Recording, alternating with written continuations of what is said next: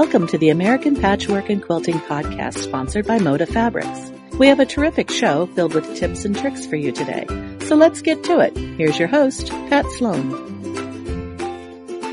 Welcome to American Patchwork and Quilting's podcast. I am Pat Sloan.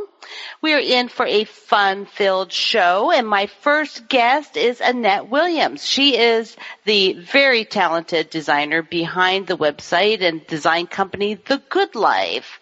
Uh, so, Annette, thanks for being here. Thank you for having me. I'm so excited. I love the name of your company, The Good Life. It's uh, it describes quilting, doesn't it? Yes, it does. Yeah. It's it's So- um kind of a throwback to um an old song, but it's a what we all love about quilting. It's the good life. It is. It is. So where did where did what song was it?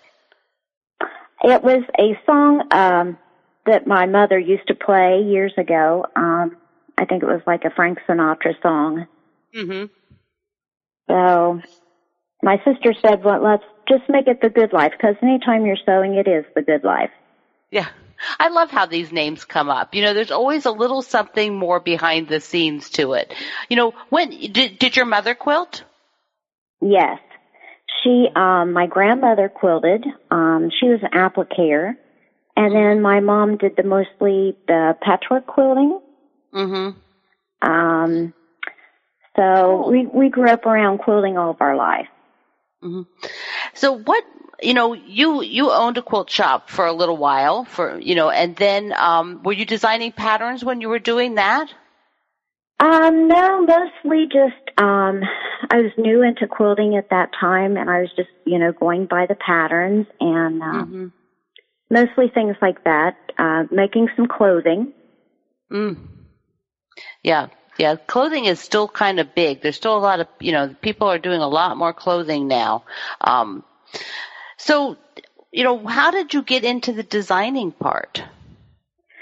I guess because um, I wasn't finding, or I would find quicker ways of doing things. Um, I'd see a pattern and I'd think, well, if you know, you could change it around and make this go here, and you know how you do. You just think, I can change that to make it look more like what I want it to look like, and Mhm. that kind of started the whole thing of designing. So when you started, were you, you mentioned your sister earlier? Were both of you doing this? Um, she really doesn't sew that much, but Oh. she was always the the background of the bookwork that I hated. Oh, So she would she would always help me out doing um that, you know, getting things published and things like that. Mhm. But she um mostly liked to do the bookwork and she you know, we drove all over the countryside doing the quilt shows and Mhm. it was quite fun. It still is. yeah, yeah. It's always good to have someone who likes the book work when it's not your thing. Uh, Exactly. Exactly. it's an excellent partnership to have. um, now, tell me a little bit about the type of designs you're doing because they are like combinations of embroidery and English paper piecing, and you have some applique. They're just lovely. I just love them. Well, you know how it is through the um, years, you just develop more and more skills, or you want to learn more and more. Um, uh, the the um, embroidery kits came about by wanting to have everything included, so it was Oh. easy for the the person to take the kit, go home, and actually do it up without buying a lot of extras. Mhm. Uh, I live in a rural area, so pearl cotton was not heard of, and uh, the right needles. So that's how we came up with the embroidery kits. Um, right now, though, I'm doing a lot of English paper piecing, and all of my English paper piecing is done block by block. oh, um, okay. That's different, isn't it? It, it is because you're actually doing the English paper piecing and then appliquing it on a block. And it's not as intimidating as trying to do a whole quilt with English paper piecing and dragging it around. This, they're Mhm. doing it block by block, so if they get sick and tired of it or they want to move on to something else, they can just sew the blocks together. So was there something that got you really in- interested in the English paper piecing? You know, did you do a project and you're like, this is it? Patchwork of the crosses. I Oh. did that, but I I knew that once I did the block, hmm they wanted you to cut out all the the cream to go around the connecting blocks. That I would Mhm. never probably do that because the fun part was making the blocks. Ah, So that's when I, I put them, applicate them onto uh, blocks, and that way I could sew the blocks together and just do what I wanted to do, mhm. which was the fun part, which was the English paper piecing. Right. so one of yours, the the Reba's web. I mean, it's very. Is that one also applique down? It is applique down on a block, Wow. and then putting four blocks together makes that design. Um, That's very clever. well, it was one of those aha moments, you know, how you have when you're hmm designing, and I'm I'm a designer on graph paper still. Mm-hmm. I'm very old school because you know things come to you when you're least expecting it. hmm So I just I just came up with that, and I like secondary uh, patterns in blocks. So that that's how that one came up. Ah, you know, it sometimes graph paper is wonderful because everybody has it or, you know, or can easily get it. It's easy to understand. Um, you know, and it just, it just helps you sort of focus, doesn't it?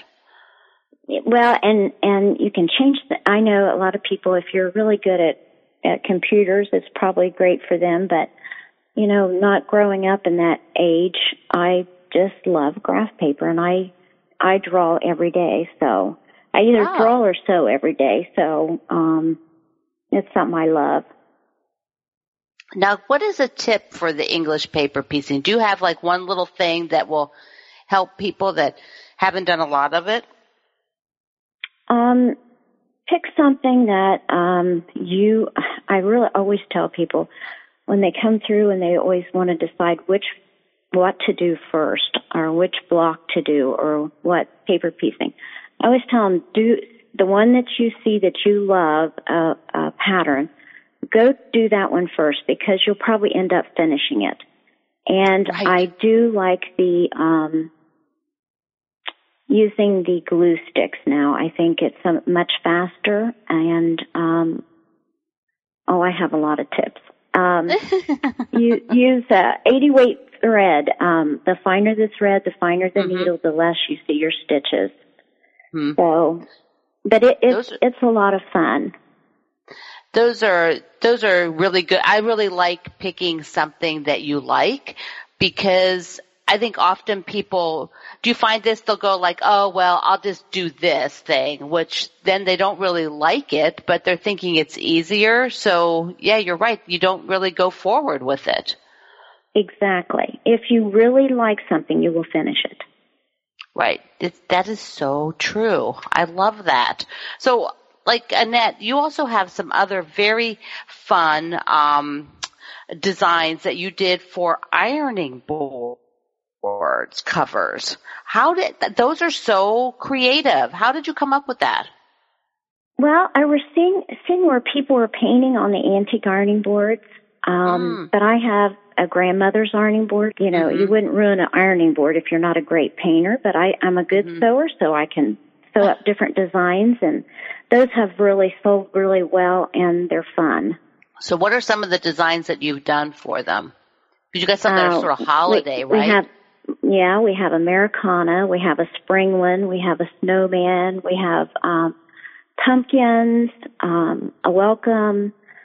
So it's funny. I just was going to do one or two, but the more that um, people started buying them, they kept asking me for different uh, seasons. So Mhm. it's it's a lot of fun to do them.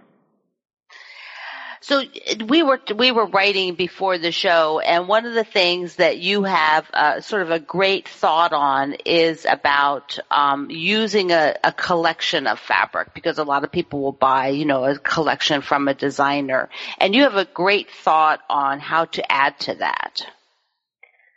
I I always think when you buy a collection of designer fabrics, which there's beautiful ones out there, or if you buy a quilt kit that you've just bought their the person's kit that they've made up, mm-hmm. add a piece of fabric out of your stash that is memorable to you, something you really love or something that you bought on vacation or with a trip with a friend. And that way when you look at that quilt, it reminds you of where you were, what you were, what you were doing, um, um, where where you bought that fabric.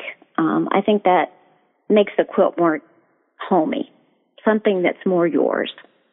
I love that because everybody has some other fabric too that they can add in and it's going to it's really going to make your quilt unique. Yes. So, and then people can find you uh, on the road. You are out doing shows. That you do you have a list at your website? Yes, I do. Okay. And the website so, is www.sewingthegoodlife.com. Okay, great. And I see like on your top nav bar you have like upcoming shows so people can check it out and come say hello. Yes. Wonderful. Annette, thank you so much for joining me. This has been a lot of fun to get to know you and um, I'm going to take a look at English paper piecing and appliquing. Thank you. Well, thank you so much for having me on. It was so great. Well, we're going to take a little break and we'll be right back.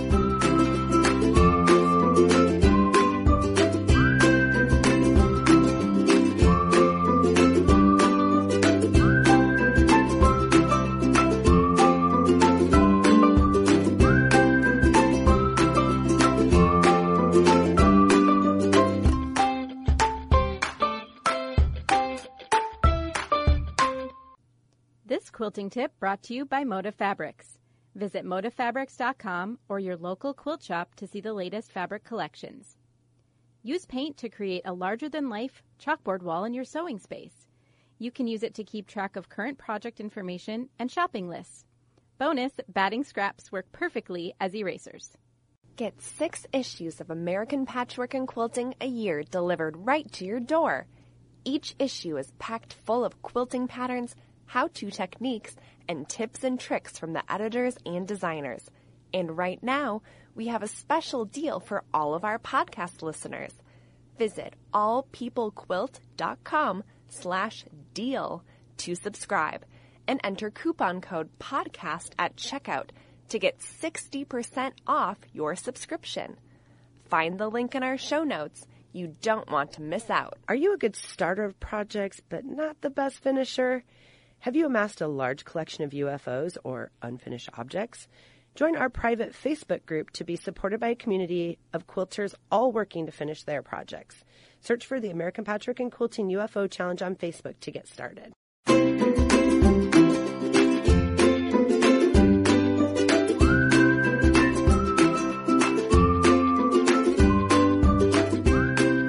Welcome back to American Patchwork and Quilting's podcast. I'm Pat Sloan and we're going to talk scrappiness and good scrappiness with Tanya Alexander. She, you know her work from uh, all the magazines, uh, um, that she's articles that she's done. She's done lots of quilts for American Patchwork and Quilting family of uh, magazines, and so I, I, consider her like a scrappy genius. Uh, hi, Tanya. thanks for being here. oh, thanks so much for that introduction and for having me, Pat. Yeah, it's been a little while since we chatted, and I just wanted to catch up and find out what kind of um, new things you have going on. Um, you know, so I missed you at the trade show. Did you have a lot of fun? Yes. Oh my gosh, it was wonderful. It's such a hectic, busy um, event, but very uh, encouraging and inspiring, and just seeing all the great things that are coming onto the market and new ideas that folks have. It's always um, always a great experience. So So you put out a brand new um, project book. Uh, it's a it's a man a lab manual. I like yes, this. A lab yes. manual. well, you know, as you know, you know, as quilters, it seems like the longer we quilt, the more scraps we generate, and oh I am certainly no different. and uh, you know, the, I think the difference for me is that instead of um, looking at those scraps and being overwhelmed by them, I'm really inspired by them, and I kind of use them as fuel for my my projects. And so I've really been taken lately with um, the concept of string quilts, which are, you know, quite historical. They've been around for a long time, but using long, skinny strips of fabric uh, and just kind of creating new things with them and and kind of new ways of looking at string quilts that maybe we haven't in the past. And so the result of that was a workbook, which is basically six projects uh, called String Theory, and it's part of a new lab manual series that I put together that each one is going to focus on a different concept. And so for this one, they're all string quilts, all made up of these skinny strips of scrap oh. fabric. You know, I think that people just go like bananas when they see anything like this because you start looking at the fabrics and there's people like coming to you and say like, I had that fabric. Oh yes, yeah. And you know, as the maker, it's the same. I I love the idea and the concept of like uh, quilt lineage. You know, where you pull a scrap out of your bucket and you go to put it in your quilt, and you remember the original project that it was from. Mm. You know, and, and you think back, yeah. oh, that was from this baby quilt I made years ago, or whatever, and mm-hmm. just kind of seeing how they it progresses over time and how the quilts are linked together um, adds another level of you know specialness and meaningfulness for me in quilting that I really enjoy. So let's talk a little bit of detail on how to manage this because your sure. book your book is pretty amazing. So everybody needs to have this. oh, to thank have you so this. Much. Yeah, it really, she's, uh, Tanya, you have gone through and done an amazing job to sort of give you that kickstart and understanding of how to work with this. But, but first, how, you know, like not everybody ends up with a one and a half inch strip left over. So how do no. we sort of get a working set of fabric? Yeah, you know, my one of a couple of my best tips are first of all, um, I like to have just a bin, an extra bin at the ready, so that as I'm cutting other projects, no matter what kind of project it is, and you have a little bit left over of anything, um, I immediately cut it down to the largest working piece. And a lot of times that just may be a strip or two. So in my case, I always cut them down to one and a half inch wide strips of any length, whatever it is, and I just toss it in the bin.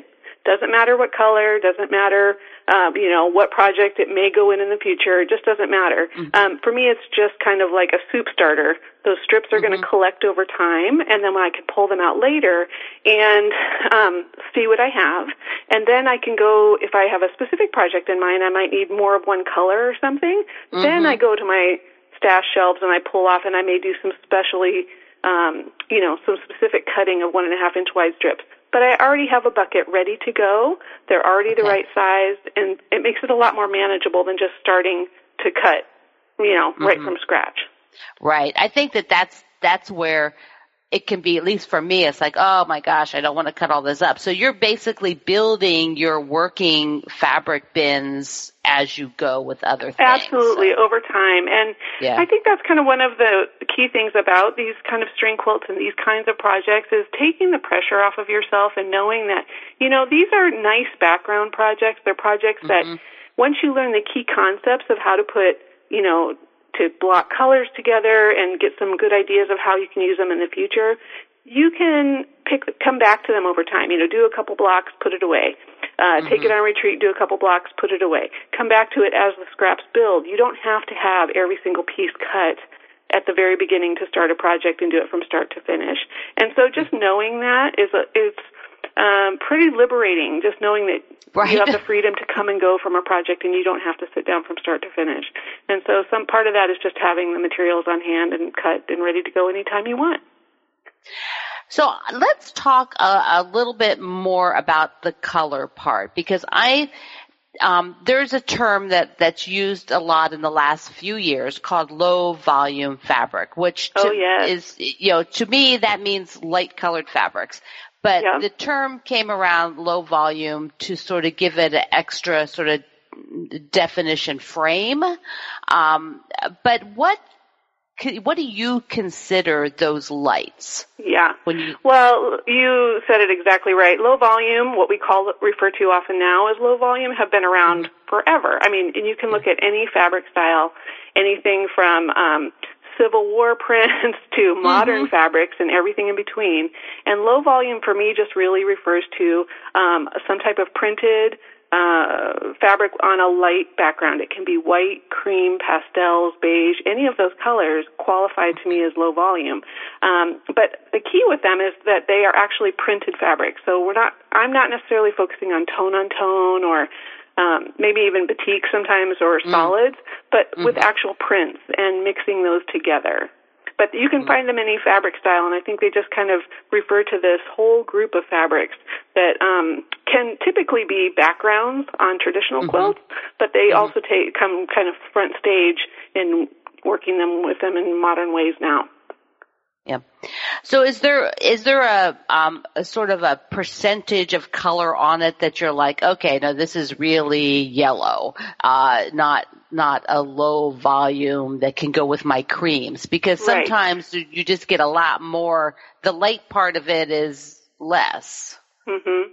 Well, you know that's a really great question, and so I think what you what I typically focus on more than the color, you mentioned yellow or beige or cream, mm-hmm. I focus on the contrast with my dark fabrics because it's really the mm. contrast, the difference mm-hmm. between light and dark in your fabrics mm-hmm. that's going to do the work for you in creating um, movement across the, the face of your quilt and across your design. And so low volume needs to be light enough that it's going to contrast and be the opposite of your medium to dark tone fabrics. So by looking at it in a more broader sense like that, you can mm-hmm. incorporate mm-hmm. a lot of colors that you wouldn't typically put together. Grays, um, beiges, whites, creams, pinks, yellows, all those can mix together. And mm-hmm. because the uh, impact of them is subtle. It's not the bright color. It's the interesting prints and unique tones on them when you mix them together that actually mm-hmm. makes them more interesting to look at. So I look more at contrast with the dark colors than I do the actual color of the low volume themselves, if that makes sense. Mm-hmm. No, it does. It does. And you have great examples uh, on your website and in, and in your book. Uh, I, let, let, let's explore it like one step more because sometimes there's a big print. And if you're yes. cutting it down to like a one and a half inch strip, um, one of the things that happens is you have maybe more light or more dark, right? Yes, absolutely. And so there's two sides to that. First of all, when you see a big mm-hmm. print on a light background fabric, um, at first you might think, oh, this might be too dark. But you mm-hmm. have to remember when it's going to be cut down into a one and a half inch wide strip, your finished size you're ever going to see is one inch wide. So you yeah. can actually get a lot of low volume out of a, a, a print fabric that might look initially kind of dark because you're only going to see a very little bit of it. And also, and vicarious, you know, the opposite, you can do the same. If there's a really big, pretty floral on there, you can use that part of the strip and put it in your darks, or mm-hmm. you know, vice versa. Again, the other thing to remember is when you put it together with other similar fabrics, your eye is going to read that particular color. So it's going to read low volume in general as opposed to looking just at that one single print. Right. These are all like this is just oh, so much fun. It makes me want to do one because I have never done one a quilt with one and a half inch strips. What is the your favorite for people to start with? Oh, as far as projects go? Yeah, yeah. Well, gosh, you know, I think, oh, I don't even know if I could pick a favorite. um, I think a manageable size would be, so one of the projects in the book is called Simple Gifts. And it's mm-hmm. a little table topper with four, um, four cute little gifts on there that feature a fun, um, measuring tape ribbon on them. And there's mm-hmm. also an optional project in the book of a little pop out um, to make them into little throw pillows. And those are really fun. And those actually touch on another concept that I talk a lot in the book about, which is color blocking and using mm-hmm. not our low volume fabrics, but focusing more on the colored fabrics. And so that's a really fun project to start with. It's small, it's manageable. You don't need a lot of scraps to do that. And you can explore the concepts all in one project. Yeah, I think I like the fact too that if you do something small first, you can experience the whole thing and finish it, and then you know move on to. Absolutely, I like and you know I, I like, like it. I like to look at projects and, and think of the options of them as well. Sometimes you see a quilt or a project you really love. It doesn't necessarily ha- mean you have to make the king sized version of it. Right. So another project in the book is called Rockstar, which is um, Yeah. probably my personal favorite um, because Mhm. this is the project that really started me on this road of, str- of and love of string quilts. Um, but it, it, it is a larger project. It's like 56 by 56 square. But there's also, you know, when you look at a project and realize, oh, I could pull out a part of it and do a more a different size. I can manage it for my size, whatever I want to make. And Right. so one of the alternates in there is to pull out just one of the stars and make a wall hanging out of that portion, as opposed to making a whole project. And you know, you should feel free to look at any project you see, either in a magazine or And a book that. or anywhere that you're inspired by, and tailor it for what you like to do and what you enjoy doing, and how many scraps and stuff you have. So. Well, Tanya, this has been so much fun. I am inspired to get some one and a half inch strips cut. Oh, well, thank you. That is my absolute goal. If you're, you know, excited about going and diving in your scrap bin, then my job is done. Well, everybody visit Tanya out at stashlabquilts.com. Thank you for being here. thank you so much, Pat. We'll talk to you soon. Okay, we're going to take a little break for American Patchwork and Quilting podcast, and I'll be right back.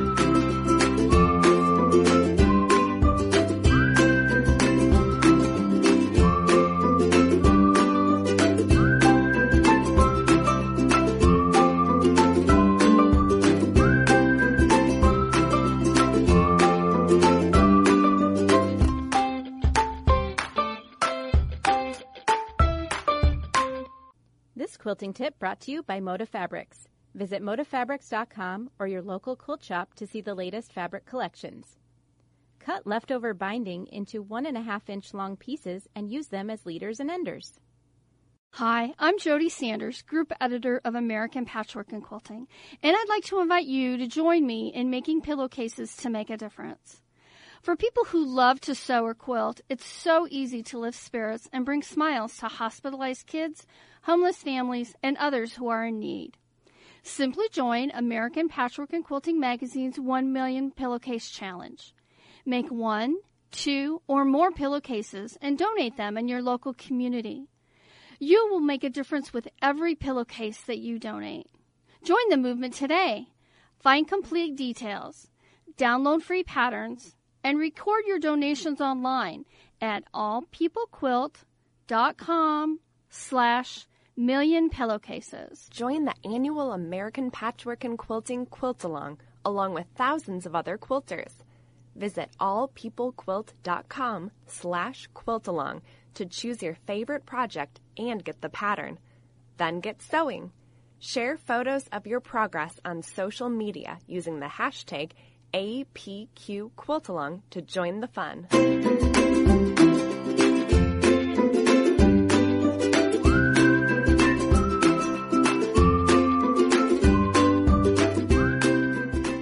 Welcome back to American Patchwork and Quilting's podcast. I'm Pat Sloan.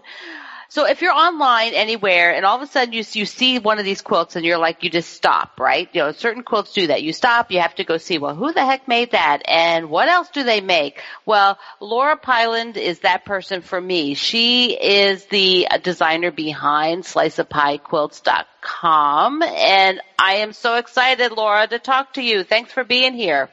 Oh, I'm so excited to talk with you today. You know, really, I'm very, I'm, I'm honestly, every time I see something yours, I'm like, oh my gosh, these are so fun and amazing. You must have a sense of humor too. Slice of pie quilts. Absolutely. My last name is Piland, and I used to be a math teacher, and so we celebrate pie here like it is Christmas. oh, this is fantastic. When did, when did you make your first quilt? I made my first quilt in 2010. I grew up with like very minimal sewing experience, but in 2010 a friend of mine had a baby and I had this really weird urge to make her quilt. And so I never quilted, didn't know anything about it. And so I just used YouTube and phone calls to my grandma to try to figure out how to do it. And I tried so much, so many new things when I was making it. And I just loved the thrill of that. And so once I got done, I vowed that I was going to continue to try new things and keep going. And here I am, like eight years later, still loving the thrill of trying new things. You know, when you, the thrill of it, that is so true. It's like when you find that kind of making that does it like time and time again for you, isn't that golden? Absolutely. Yeah. I've been making quilts, I don't know, 25 years or so, and still it doesn't matter. Starting something new is like, yay! exactly. I, I call it quilting ADD. I, I get too many ideas and then I'm trying to finish one thing, but I have another idea, and so I'm constantly wanting to just try something new, just, just like you said, just to get that thrill of figuring Right. it out. Yeah, because it's fun. It's fun. Uh, so, Laura, when did you start? Did you start writing um, about your quilts? Like when you Yeah, made that so first baby quilt? A friend, a friend of mine had suggested I keep a scrapbook of my Ah. quilt, and hmm I'm not a scrapbooker at all. but I love that idea. And so um, I discovered blogging. And so I just started writing where I got the fabric, how I made the quilt for every quilt that I made. And so that's what my blog is. It's just a recording of every single quilt that I've made since 2010. You know, I wish, Laura, I wish I had done that. I never did. I don't know why. It just didn't ever occur to me. And now I like think, oh, I would, I should just start, right? I should just start like this year. And That's then, right. Yeah. and, and say I have about 600 prior, but this is what I'm doing this year. so Yeah, I love uh, it. At the end of the year, I actually have my blog printed as a book so that I can keep it, and I pretend that my children will one day look back and will love the they'll have this history of of all the quilts that their mom made. Yeah, of course they will. This will be amazing. Yeah, maybe their children, you know, will go. it's like That's right. They will. They will. So what, tell me a little bit about your design process because a lot of things that you create are, you know, a little bit more unusual. Like you did like a bacon quilt. You know, I mean, just like, for example, that how many people decide that they will make a quilt that looks like a slice of bacon. You know, what Right. kind of make, yeah, what kind Uh, of I make, I get inspiration everywhere. Obviously, like at breakfast, you know, sometimes. um, I I like to scroll through Pinterest and Instagram to kind of get ideas of techniques that I haven't mm-hmm. tried before, and I kind of mm-hmm. keep a mental list of things that I haven't done but I'd love to try and figure out. And then I also just take pictures when I'm out and about of random things, like maybe the sidewalk has a unique design or something. And then I keep all that in a folder on my phone and just will scroll through and sometimes a technique has been in my head and then I come across a picture I've taken and they just kind of collide in this idea. And then sometimes it, it fades and I ignore it, but if I keep coming back to an idea and I can't stop thinking about it, then I know that's a quilt I'm going to have to make because I can't get it out of my head. Mm-hmm. Yeah, and you know some of these then you create patterns for. Like I think That's you don't do it Mhm. for every single quilt, but what makes you decide to take one of those and create a pattern? Um, it has to be pretty unique. I don't want to write a pattern for something that I think that someone else may have already done. Mm-hmm. And then I also want to make sure it's something that I think other people could do based on reading the directions. That's a goal of mine in my pattern writing is to make things easy to understand so anybody could do it. And so if the if I think that the project's too complicated or something, then I might tweak it in order to get it to a pattern. But um, if it's too simple, too, like oh, I just sometimes I just like to sew squares together. Like I'm not going to write Mhm. a pattern for that. So I just I still blog about it, and you can read about it on my blog. But I I choose my patterns kind of things that I think other people would like, and would also give them the opportunity to try something new too. And, and so when you like, like I love the quilt that you sent the picture, uh, Flurry. That Yeah. can you tell me a little bit about it? Yeah, Flurry is based on a mandala rock painting design. So I don't know if you've heard of it, but a lot of people paint dots on rock. Mm-hmm. and it's kind of a meditative um thing. And so Right. I've seen tons of those like around, like on Pinterest and stuff. It's really popular, and I just couldn't shake the idea that that should be a quilt. And so um it just started as an experiment, and Mhm. it kept it worked. I sometimes Yeah. surprise myself, and so um that quilt became a pattern. and like you said, it's called Flurry, and I've made it several times in different sizes and different colors, different backgrounds, colors, and every time I'm shocked at how changing up the fabric just changes the whole look of it, but they always look really cool.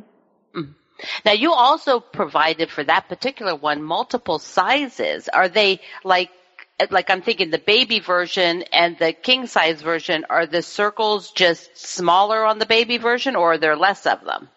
No, the baby version is less circles. Okay. And then the king size version, you actually just add more to it. Okay. Okay. So the Yeah, design is the same, and then you can kind of make the quilt any size you want based on how many circles you put on it. Mm-hmm. That's clever. That's yeah, that's wonderful for a pattern because so many people, you know, they see it, but they need it a little bigger or they need it a little smaller. So it's um, it's it's a it's a great value that you provide.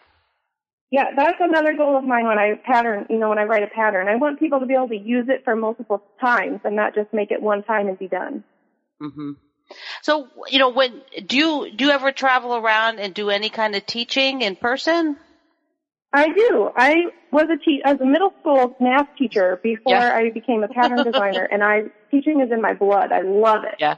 So I just recently got back from uh, Missouri Star Academy at the Missouri Star Quilt Company in Hamilton, Mm-hmm. Yeah. Missouri, and I taught there for two days. And uh, my class was actually called Tips and Tricks um, and Time Savers: Ways to Get More Done in Less Time. Because I have young kids, and that is my thing is to try to get as much sewing as I can, even with young kids around. Right, and you have another one. You have number three, right, coming any week now, very soon. That's true. Yeah, I'm pregnant with number three, and like you say, anytime we're waiting. Right. Oh, you're waiting. Ah. Okay, we got to hurry up so that it doesn't happen while you're on the show. No. So when you're uh, in an environment with people, um, you know, in person, uh, and I'm sure you get emails like this too, but they're afraid to try new things because you are doing a lot of new things that people haven't experienced. How do you get them to try it? I really encourage people just do it.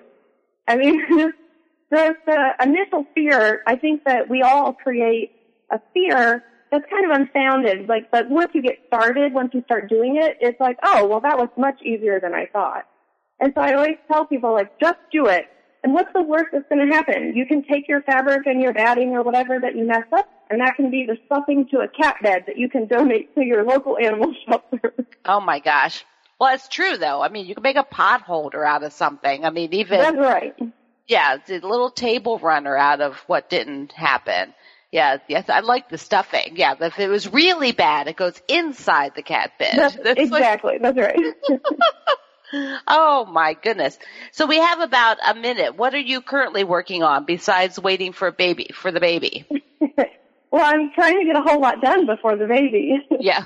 So I um I currently like I was talking earlier, sometimes I get something stuck in my head and I just can't stop thinking about it. And right now I have that idea and it's kind of it's based on fabric weaving Oh. and um so I'm just trying to plan I'm in the planning stages of how can I incorporate weaving into a larger quilt. Mhm. And so I'm I'm working on how to weave with making like a bed-sized quilt and incorporating fabric weaving. And I'm really excited for where that's going and hopefully I'll be able to create it before the baby comes and so I'll Yes. have that on my blog maybe by the end of September. Yeah, no, motivation, motivation. That's Um, right, it is. So everybody has to follow Laura at sliceofpiquilts.com and then from there you can click over to her Instagram and her Facebook if you hang out in those places. So Laura, thank you so much for being here. Oh, thank you so much, Pat. I really enjoyed chatting with you today. This is American Patchwork and Quilting's uh, podcast. I'm Pat Sloan. We're going to take a little break and then we'll be right back.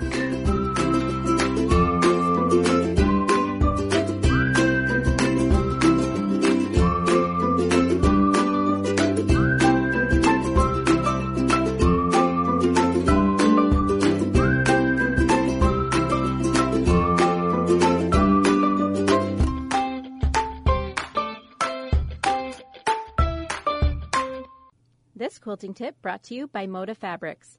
Visit modafabrics.com or your local quilt shop to see the latest fabric collections. Secure the tool used to change your sewing machine foot to the side of your sewing machine with a hook and loop dot. It's always at hand when you need to make a foot change. We know our listeners love a good deal. We have a special offer just for our podcast listeners. Get 50% off a downloadable pattern of your choice in our online shop. Visit apqshop.com, add a digital pattern to your cart, and enter coupon code PODCAST at checkout. Then get quilting. Visit our show notes for more details. We've been doing the American Patchwork and Quilting podcast since 2011. That's a lot of shows. Search for guests, listen to past episodes, and read quotes from the show on our website. You'll even find a special welcome video from our host, Pat Sloan. Visit us at allpeoplequilt.com slash podcast.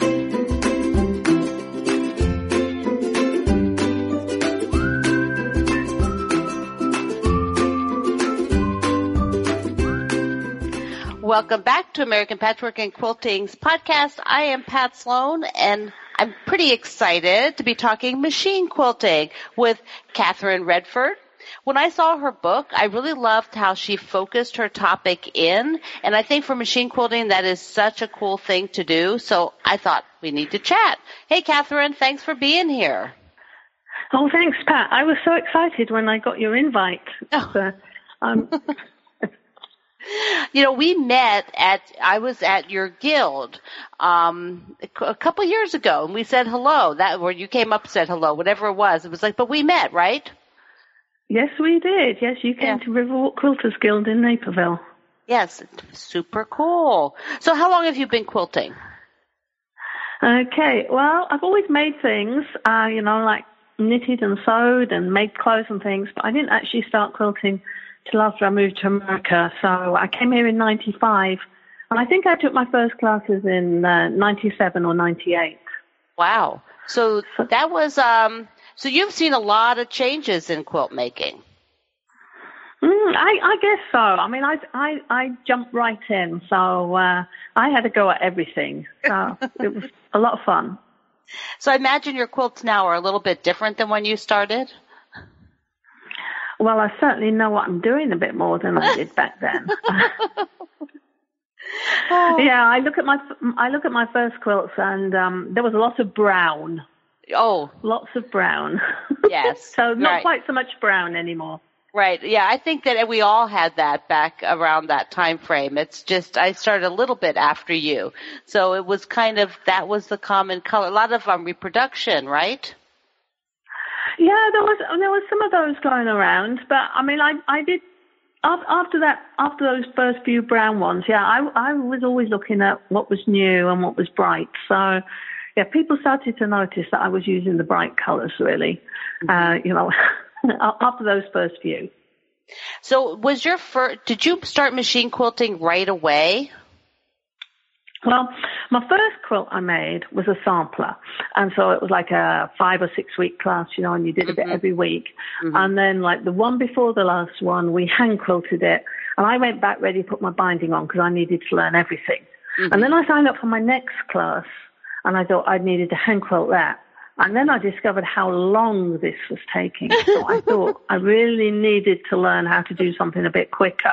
Mm-hmm. And so, so yeah, I, I did start learning machine quilting almost right from the start.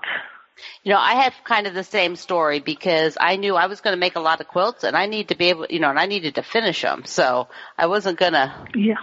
It takes a lot of time to do hand quilting. Um, so, Yeah. you know, how did you end up teaching? Did, did it just sort of, you know, your local area did you start?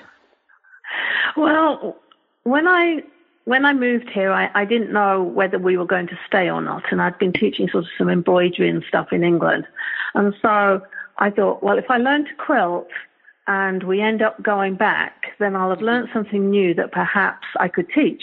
So really, I started learning thinking that I wanted to teach, but I had to wait until I had, well, till I'd learnt enough, Right. also till I had a work permit. And, You know, a work permit's a good thing. So, so really, those those two things all came together in about 2003, and uh, yeah, and I started teaching locally. Um, and, and and the rest, as they say, is history. You know, I That's taught locally right. for ten years before really I went out on the road. So. hmm Now, when when you started teaching, were you doing the the machine quilting? Since that's sort of, you know, what your book yeah, is about. well, I yeah, well, I started teaching a bit of everything. So Mm-hmm. you know, when you teach in a shop, you teach using somebody else's book. You know, that that's like a textbook. And so I Mm-hmm. teach a bit of everything, but. The the teacher who was teaching the machine quilting classes, she left to sort of get a full time, you know, proper job. Mm-hmm. And so I said to the owner of the store, well, can I teach the machine quilting? So it was pretty soon after I started teaching, um, whether I should have done or not, I started teaching machine quilting.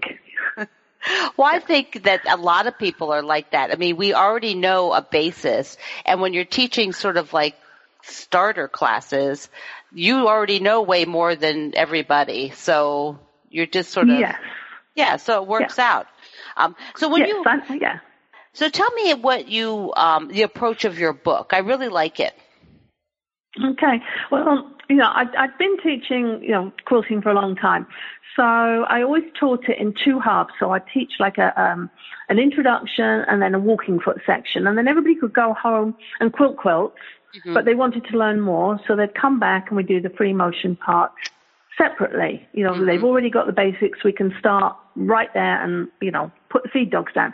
So when I did the book, I wanted to do it the same way. So I did the introduction, which is all the basics and all the things that you can do that help make it easier when you come to quilt your quilts, you know, because your mm-hmm. top is in good condition. Then I did the walking foot section, and then I did a free motion section. And then people always want to know how to quilt the quilt, mm-hmm. so I did a section that really just shows a gallery of quilts that I've made and my thinking behind it.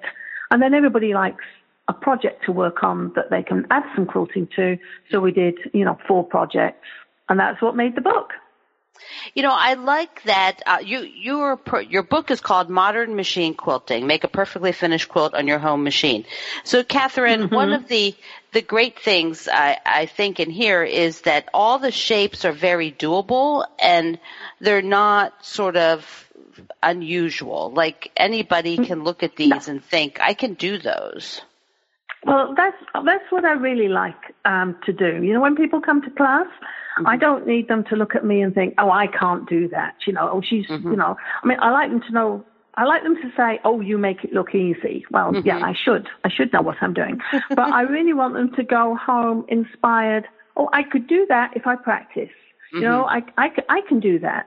And so, yeah, that's, I want to keep it like that because if somebody really takes to machine quilting, then once you've got a smooth stitch and a, you know, even stitch length, you can do your own thing. You don't need somebody to keep telling you what to do. It's really, you know, those beginning steps that I want to just inspire people to start and then they can make their own way.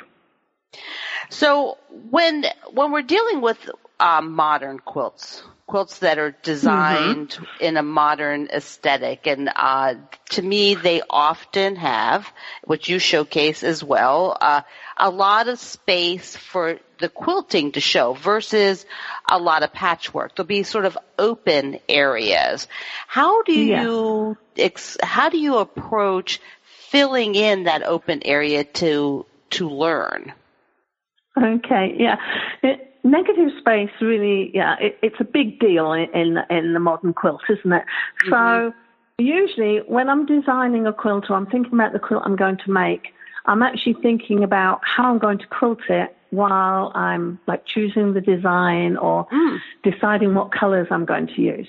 So usually by the time I come to quilt it, I've got a pretty good idea. So if I've got lots of of that empty negative space, sometimes it'll be a case of just extending whatever I'm doing over the whole quilt. Say I want to do some irregular matchstick quilting. You know, so that's the mm-hmm. very close together lines, but I do like to leave the odd space just to disrupt that. You know, sometimes mm-hmm. I'll add some hand stitching in there. So that will go over the whole quilt. But sometimes, you know, you want to showcase something else. So mm. what I'll do then is I'll look at my quilt and I will sort of narrow the space. So what I mean by that is I'll choose some spaces that I want to showcase something special and I'll bring that large area down to a smaller area, sort of by doing some straight lines that make a, a, a wide space narrower, you know? Mm-hmm. And then you've just got that narrow space to fill in with whatever your favorite motif today is or whatever motif you think will go with the quilt. Sometimes I'll use like a curvy line and then okay. I'll do what I call organic curves across my quilt and I won't necessarily make them all parallel. I'll make groups of them and then between those groups there's some um, space that I can fill in with another motif. But really I'm, I'm looking to make that large space into some smaller, sort of more manageable spaces. That's and a, then do something tip. special in those. Yeah. yeah, that's a good tip because I think people look at a whole project and it's hard sometimes to visualize, but if you, but you're teaching mm-hmm. us how to break it down into yeah. sections and think about them in sections. And you've got, yeah. you're mixing like walking foot and free motion? Oh yeah, yes. Yeah. So, I mean, I don't see one as being superior to the other. So I want to use, you know, whatever's the most suitable, either you know, from a, um, a design aesthetic, or sometimes it just comes down to how much time you know, if you're mm-hmm. making a baby quilt, you know, you probably want to get it finished before, you know, the baby's walking or gone to school. right. So, you know, you're going to put something simpler on it, aren't you? Right, right. But, you know, if you're making something a little more special, then you're going to spend more time and, and choose something a little more complicated. Yeah. Catherine, this is so wonderful. We, um, have like just a very short time to wrap up. Tell us where people can find out where you'll be. Okay, well, of course, like like all good quilt teachers, you know, I, I have a website and a blog, and it's easy to remember because it's just at catherineredford.com, and uh, on there you can go to my calendar, and uh, every signed contract, you know, is is entered on the calendar. So I'm booked pretty solid, you know, through this year and, and into next year all over the country. I've uh, started taking bookings for 2020 and I just got one for 2021. So wow. it looks like I'm going to be teaching for a while.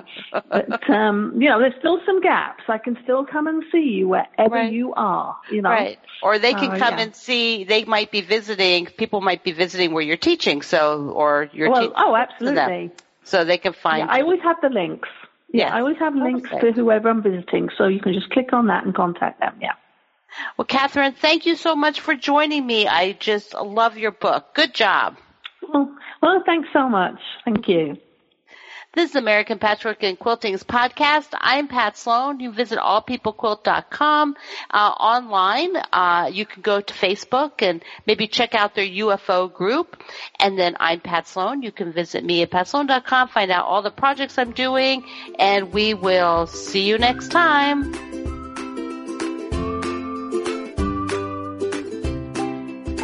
Hi all, and thanks for listening. If you love the American Patchwork and Quilting podcast, please subscribe on iTunes or your favorite podcast app. And don't forget to rate and review the show. It helps other quilters find us. Have a creative week.